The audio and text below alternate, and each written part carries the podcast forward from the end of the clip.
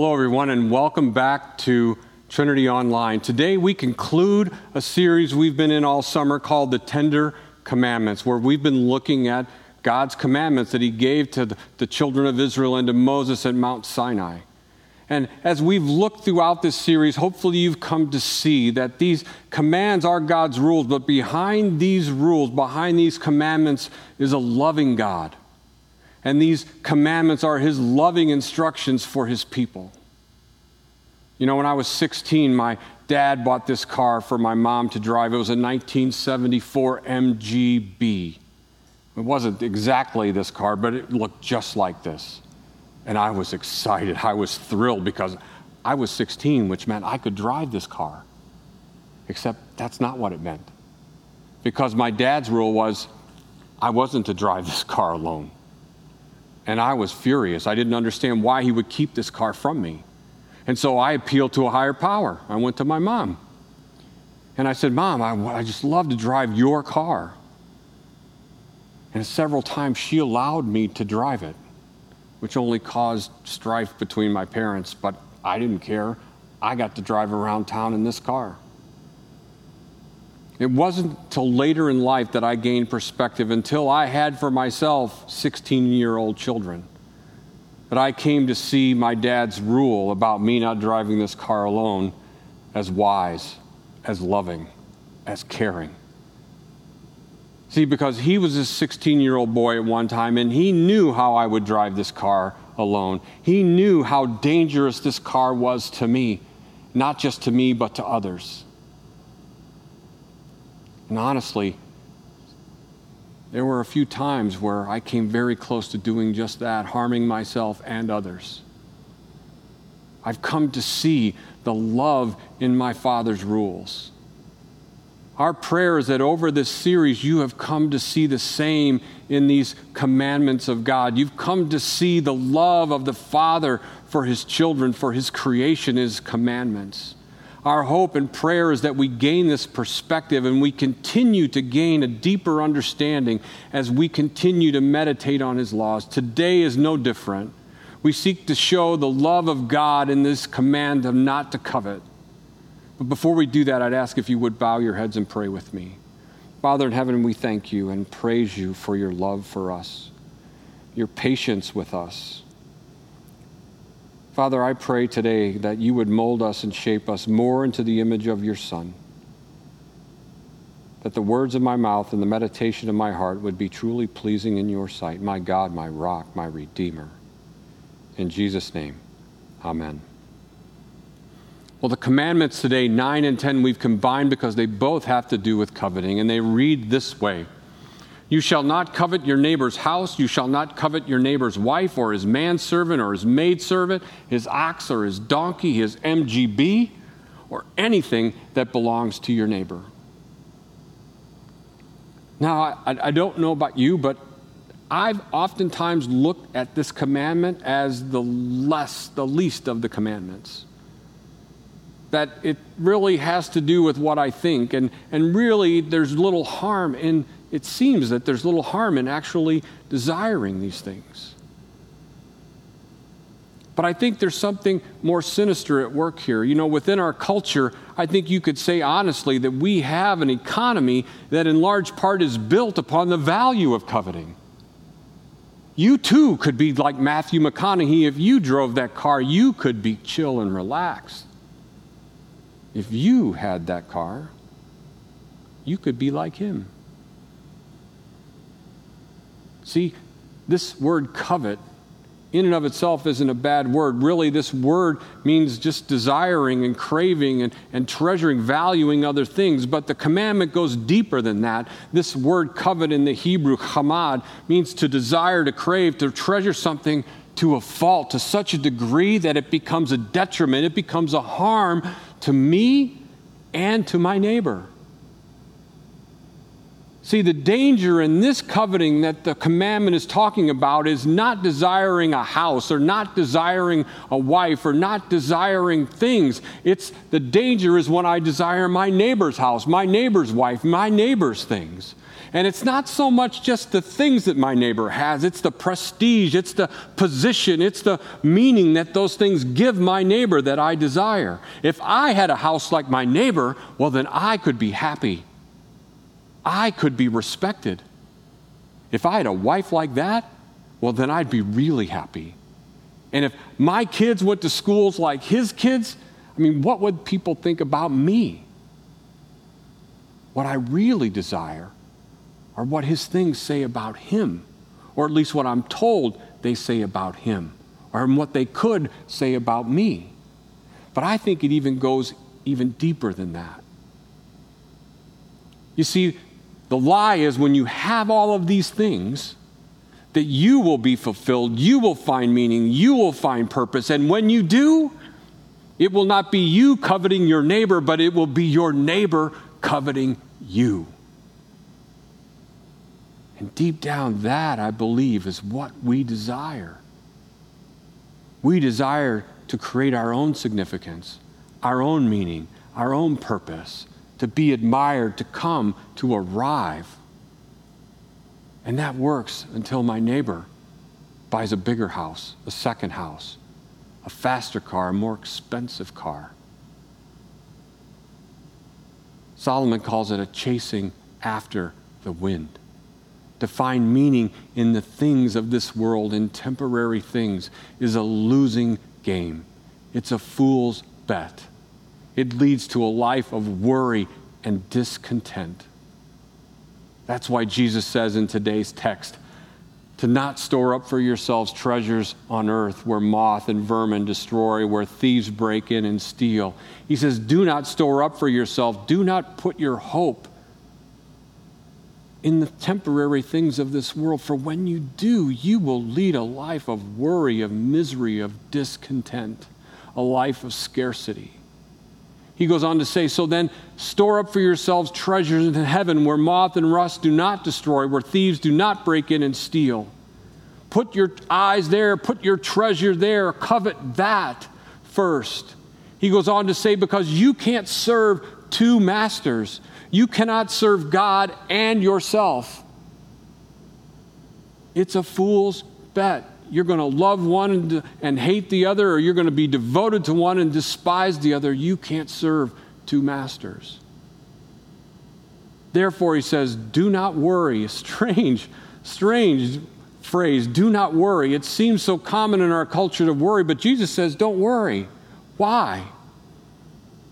Because your heavenly Father sees you. Look at the birds of the air.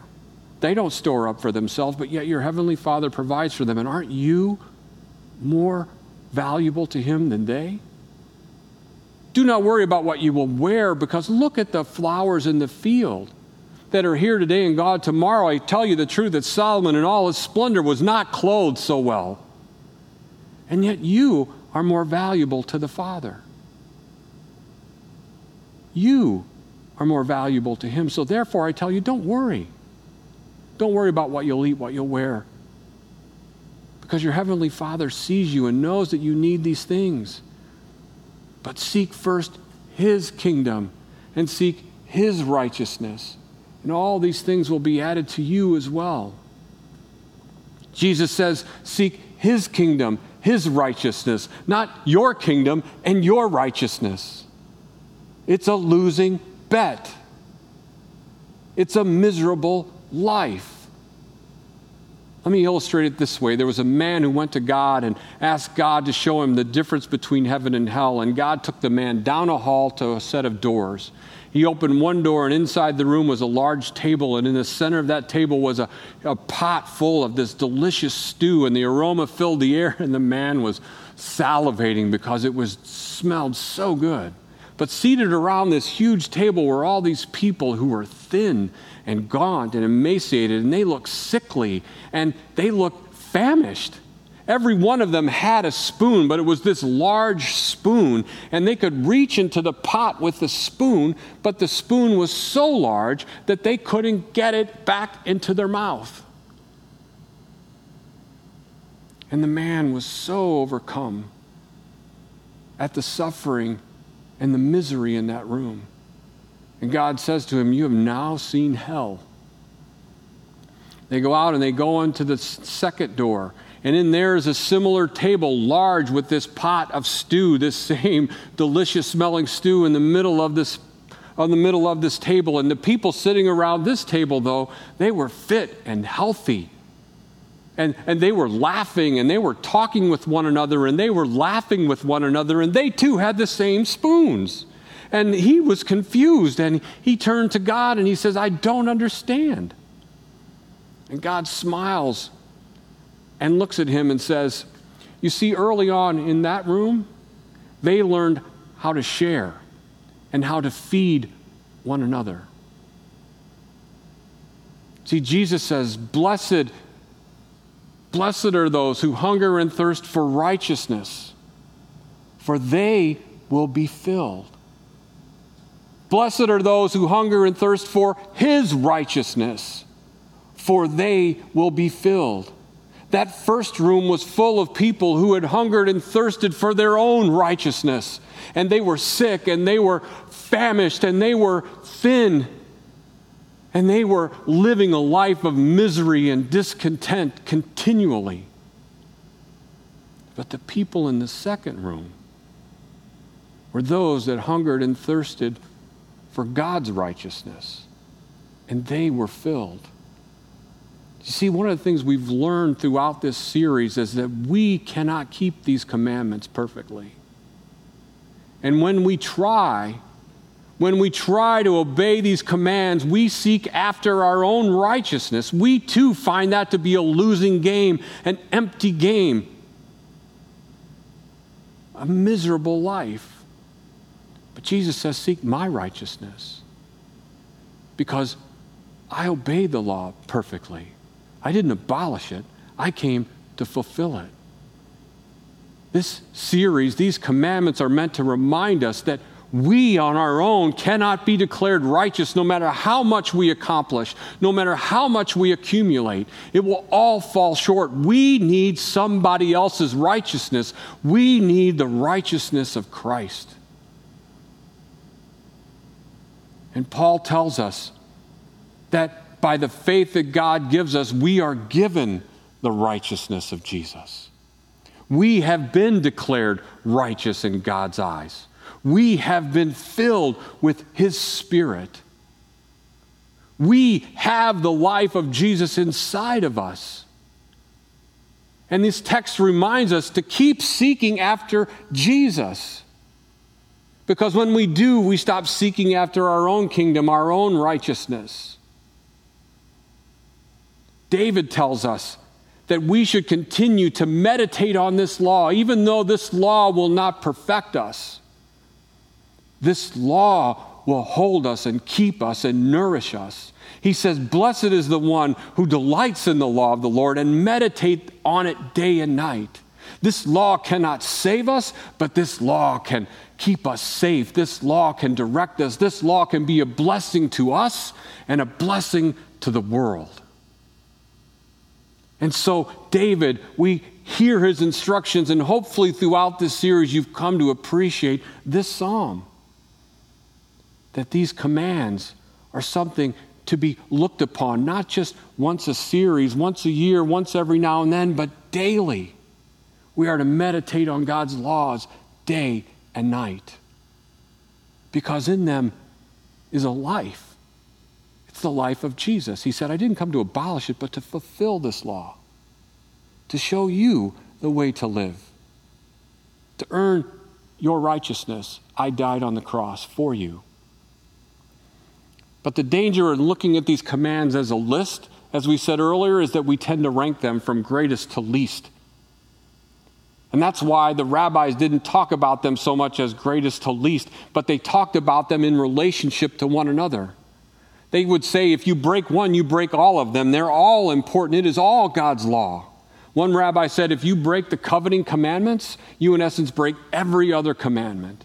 Coveting leads to murder and adultery and stealing and giving false testimony, testimony against your neighbor. Coveting leads to dishonoring your father and mother. Coveting leads to forgetting the Sabbath and remembering you have to work every and strive every hour to get where you need to be. Coveting leads to us not worried about carrying God's name, but worried about carrying our own name. And eventually, coveting leads to coveting God. Do you remember the very first commandment that God gave? You can eat of any tree in the garden, but do not eat of the fruit from the tree of the knowledge of good and evil, for when you do, you shall die. That was for their benefit. That was because he loved them. But yet Satan comes along and says, Certainly you're not going to die. For when you eat of that fruit, you will be like God. And Satan plants that covetous thought within the heart of Eve and everything falls. He continues to plant those covetous thoughts within us. That if we just had more, if we just had what our neighbor had, we too would be happy. Fill in the blank. What is it that you covet today? Jesus' reminder today is to covet Him and His righteousness. And to do so, He reminds us to meditate on this law day and night and as we think about it, we should think about it more like a wheel. It's all connected, it's all related. And just like the wheel we discussed earlier, the wheel is strongest when the hub is strongest.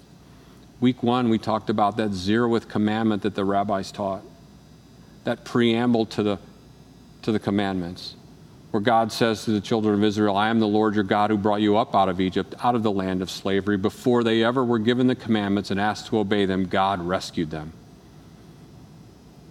He sent them forth to obey his commandments, not in order to earn their freedom. He had already given them that, but in response to the freedom that he earned. And they were to be a blessing unto the nations. And he says the same thing to you and I today.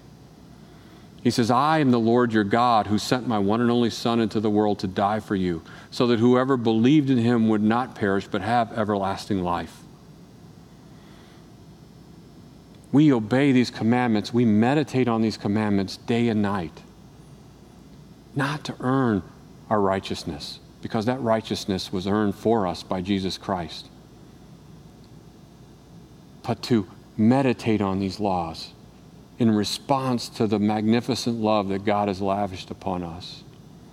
And as we meditate on these laws day and night, we come to see more fully just the tenderness of God's heart we come to see how much He cares for us, and not just how much He cares for us, but how much He cares for our neighbor. I pray that this series has given you a different understanding, a different perspective of God's laws, and a different perspective of God. That you could come to see His heart, His love, His care for you. That even though we do not carry His name in vain, that we do not carry His name well all the time, that we do not carry these commandments faithfully all the time. He did. He never takes his eye off of you because you are the apple of his eye. I pray that as we go forth from this series that you would continue to study his law, that you would continue to meditate on it, that you would delight in it, not just for your own benefit, but for the benefit of the world, for the benefit of your neighbor. I pray God blesses you as you go. Amen.